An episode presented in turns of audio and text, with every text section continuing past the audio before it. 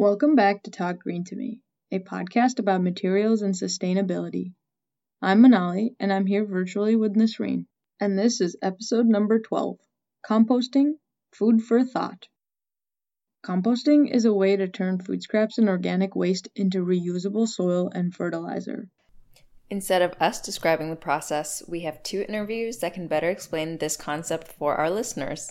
Our first interview is with Ben Perry, the CEO of Compost Crew, a compost collection company based out of the DC, Maryland area. Later in the month, we will have an interview with Corinne Coe of Terra Nova Compost, a composting education company. Additionally, we encourage all of our listeners to participate in composting and separating their food scraps to be collected. If you would like to do so in Atlanta, Compost Now is a service that does the collection. And if you want to bring your scraps to a facility, the Wylde Center has a facility in Oakhurst Garden that is always open for your organic waste. You can find more about these things on our website at talkgreentomepodcast.wordpress.com. And now here is our interview with Ben. Before we really get started talking about Compost Crew, why don't you tell us a little bit about your background and how you got into sustainability? I'd be happy to. I originally funnily enough, I, I was involved in professional soccer. So I, I felt that my mission in life was to help soccer become big in America.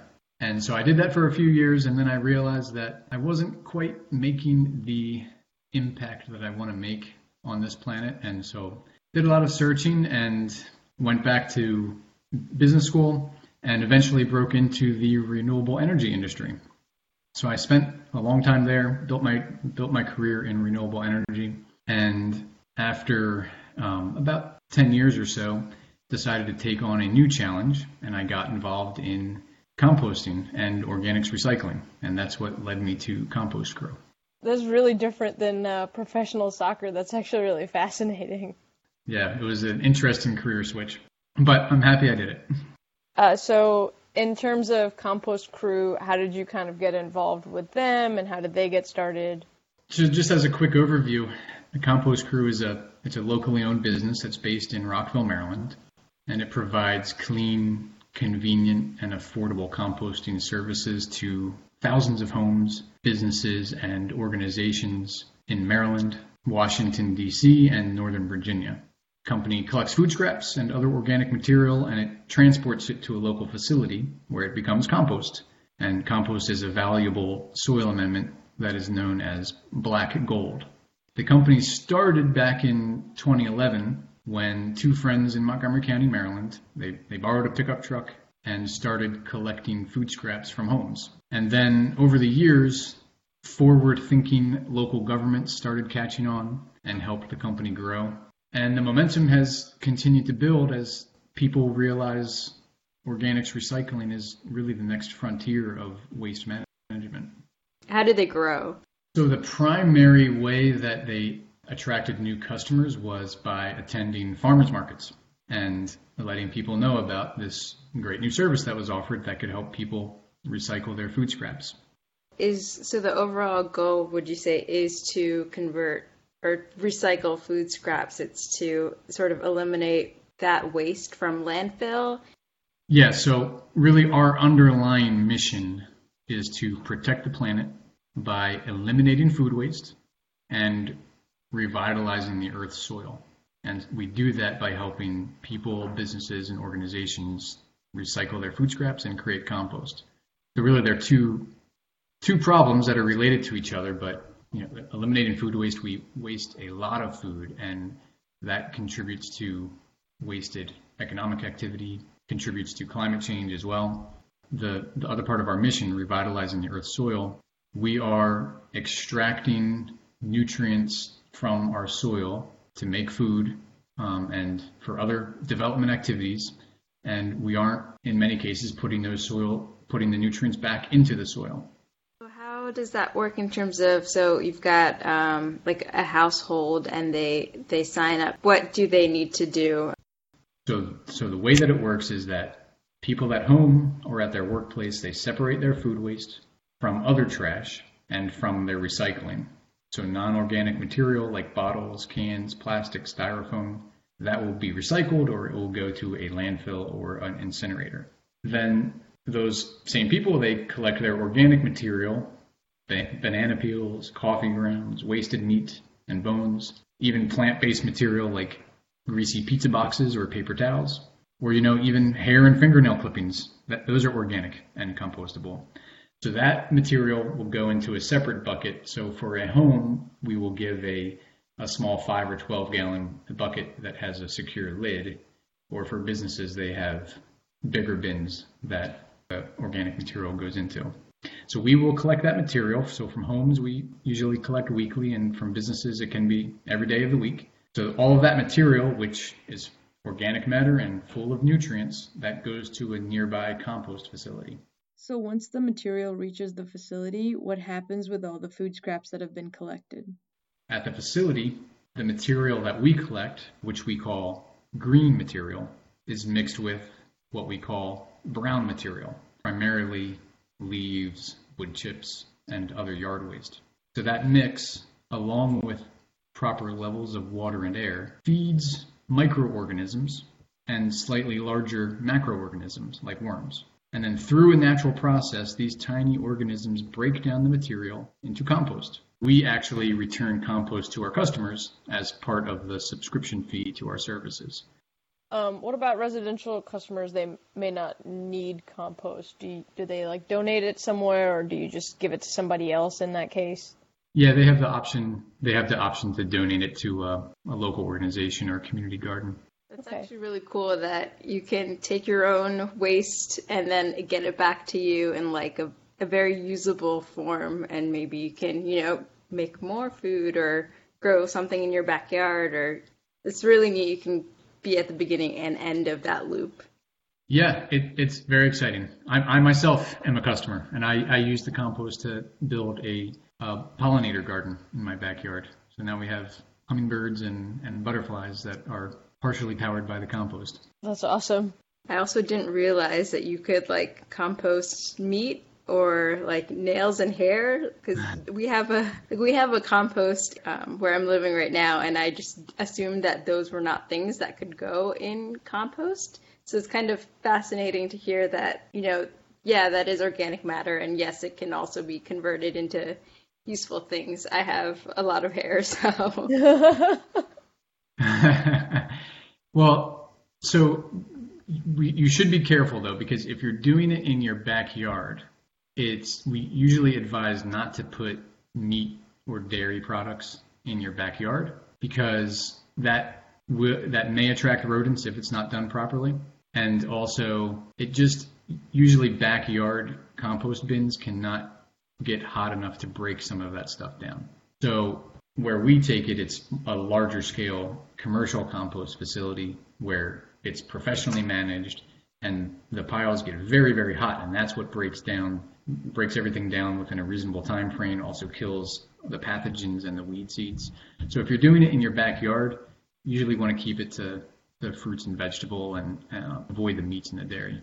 And so also you can end up, you know, from using your service and this process, you can really divert even more waste that you would be making than if you were just trying to do this yourself in your backyard. Exactly. And that's what a lot of our customers do actually, including myself. So I'll, I'll send our banana peels and our coffee grinds to our, our backyard bin and then I'll put our chicken bones and fish skins and things like that into our compost crew bin. So, I guess along um, those lines, what are some of the main challenges with composting at home and with your process or in general?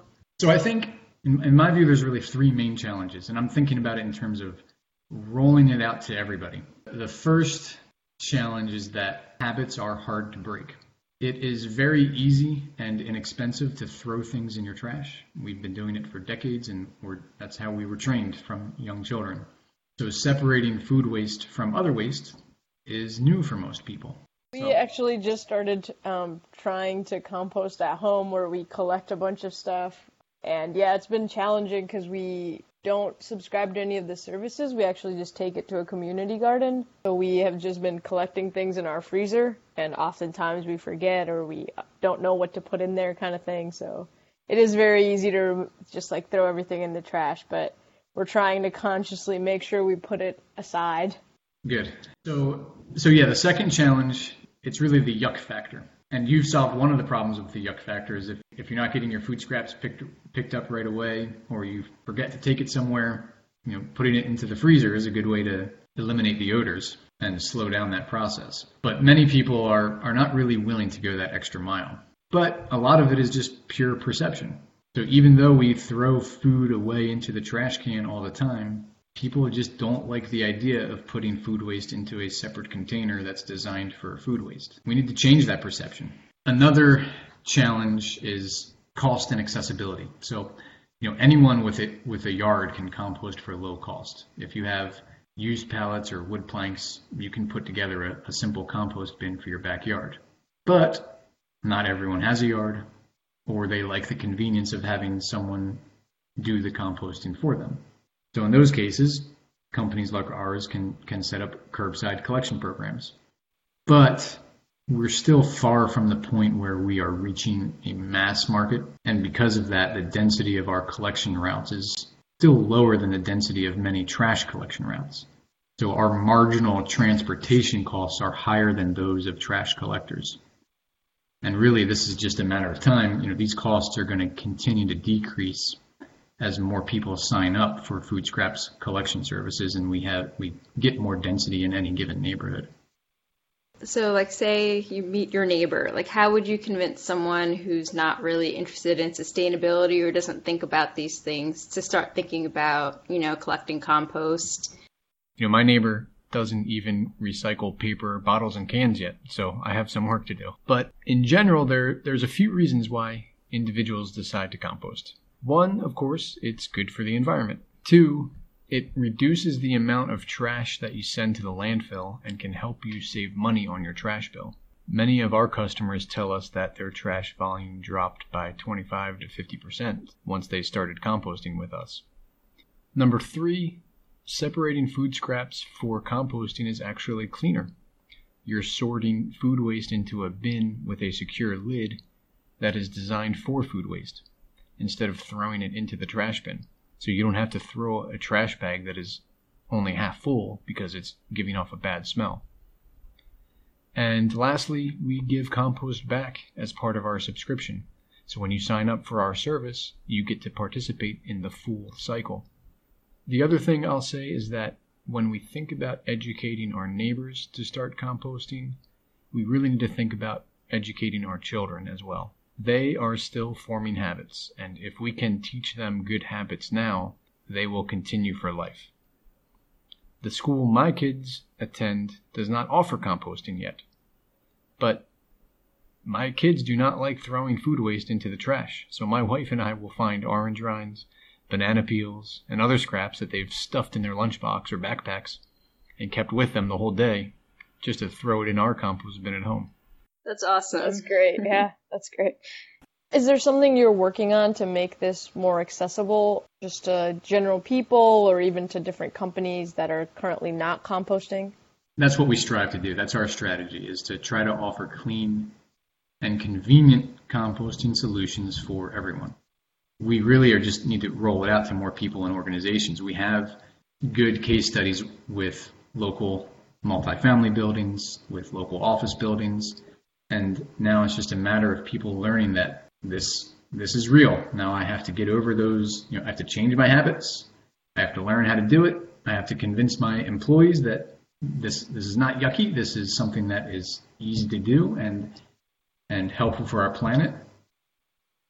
There's a lot more customers like that that we are reaching now. So I think it, a lot of it's just a matter of time, but there are some areas where government policies can help. For one, the cost of throwing away trash needs to increase. You know, landfills and incinerators poison our air with methane emissions and other pollutants, and they pollute our water. And these costs are not fully passed on to people and businesses that generate the trash. And similarly, we, we should allow people to save money for reducing the amount of trash that they generate and we need to make heavy generators pay more. Right now, costs are typically spread evenly across the board via tax bills. The, the Washington City paper recently published an article showing that the District of Columbia has spent over $54 million of taxpayer dollars since 2010 by undercharging private trash haulers. So that's a lot of money that could have gone towards advancing organics recycling and composting. Another thing that we need to do is decrease the cost of recycling food waste and composting. So we need more communities, local governments, and businesses to collaborate on education and outreach campaigns to increase demand for composting services. And then that increased demand will continue driving down the cost, which in turn will attract more to the cause. So we need a lot of those solid waste and, and zoning policies to catch up. Otherwise, the lack of infrastructure is going to hold back our ability to roll out composting to the masses. So, in, in terms of what people or what companies can do, are there petitions going out to local governments, or um, how how how are they making this a little more known to local governments that this is something that needs to be addressed? A lot of it is being driven at the grassroots. So, just from our example, like I mentioned, you know, this company was started by people who wanted to do the right thing. So the first thing they did was to sign up for a, a local compost collection service, and there's a lot of companies like ours around the area or around the around the nation. So that's a very simple step that that listeners can do to get involved. But talking to council members, talking, you know, um, working with local Sierra Club or other environmental chapters, we in Maryland have recently formed a Compost Advocacy Coalition, which includes businesses like ours, restaurants, citizens associations, just people that want to get involved to help pass legislation at the local, state, and, and federal level. Yeah, okay, are... that's great. It's good that there are people that really want to change this and are doing something about it. Is there anything else that you know about that you know food scraps and waste can do instead of making you know compost and fertilizer or is that the primary focus of this right now the primary alternative to composting is anaerobic digestion which uses organic waste to generate electricity or renewable natural gas uh, the, the key downside versus composting is that it requires a much higher capital investment than composting there are also technologies that market themselves as, t- as composting technologies, but really are dehydrators. And what they do is remove the moisture from food waste, and le- that leaves you with an unstable, dry material. So if you were to add water back to that, since you're just dehydrating it, it becomes nasty food waste again and can grow mold and attract vectors and, and released odor. So the difference there between composting is that composting is a properly cured, stable material that you can add into home gardens or, or farms. And then we're also learning a lot more about how compost helps sequester carbon. For our listeners um, across the U.S., how can they get involved in com- composting, um, finding companies like yours? Um, I know you gave a few general ideas of reaching out to your local government, um, but what would be the best thing to get involved? I'd say first, if you have a backyard, you can start composting your food scraps immediately. So the Institute for Local Self-Reliance, ILSR, they have plenty of educational materials that can help you get started. I set up a simple three bin system in my backyard with used pallets, so it doesn't have to cost a lot of money. If you don't have a yard or you just want to get started quickly with curbside collection, it's very easy to get started with us or another composting company in your area. So if you're in Maryland, DC, Virginia, you can sign up on our website, compostcrew.com. Or if you're already composting at home with a service and, and you want to spread the word, you can you can start a composting program for your neighborhood or your business. Do you have any kind of fun fact um, about composting or in this general area to kind of end with?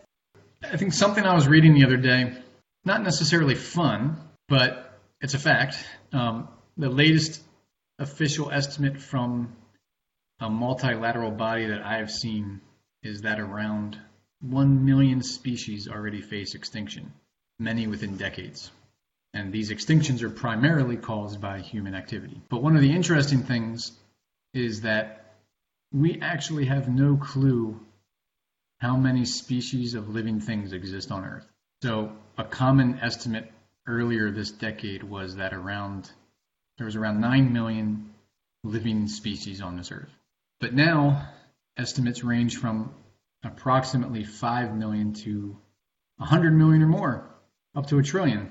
And that's that's a huge discrepancy. A lot of that discrepancy comes from the fact that we are still learning about microbes that exist in the soil and elsewhere. But, you know, if we don't know how many species there are, then how can we possibly predict the extent of the, hum- the harm that human activity is inflicting on our planet?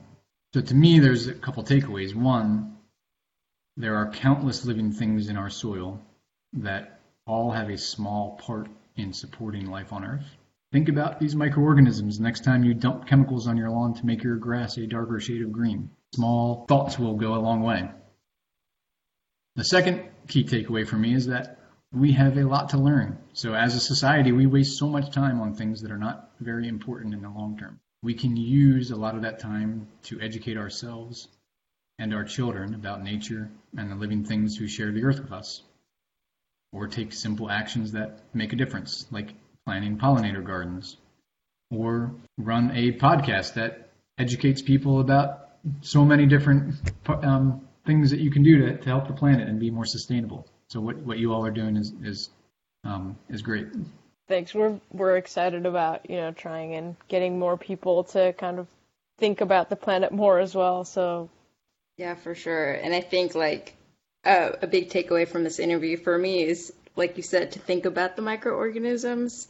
And it, like we're material scientists, so we're always thinking about the materials that like we synthetically make or um, natural materials that we're extracting, but I never think about, you know, what's in the soil, what's living in it, and what do they require to live and grow and thrive, and how that helps us. So we really hope that people learn a little bit about composting and kind of understand the concept of composting a little bit better, and obviously get over their the yuck factor and you know their habits to try and do this a little bit more. And that and that food is recyclable you know. Yeah. Don't, yeah. Exactly. Yeah well thank, thank you so much for the opportunity to talk with you. I, I really appreciate it this episode was produced by Manali Banerjee and Nasreen Khan. It was edited by Nasreen Khan and Manali Banerjee. Music by Sassy Boy Records. Follow us on Twitter and Instagram at TGTM Podcast or email us at talkgreentomepodcast at gmail.com.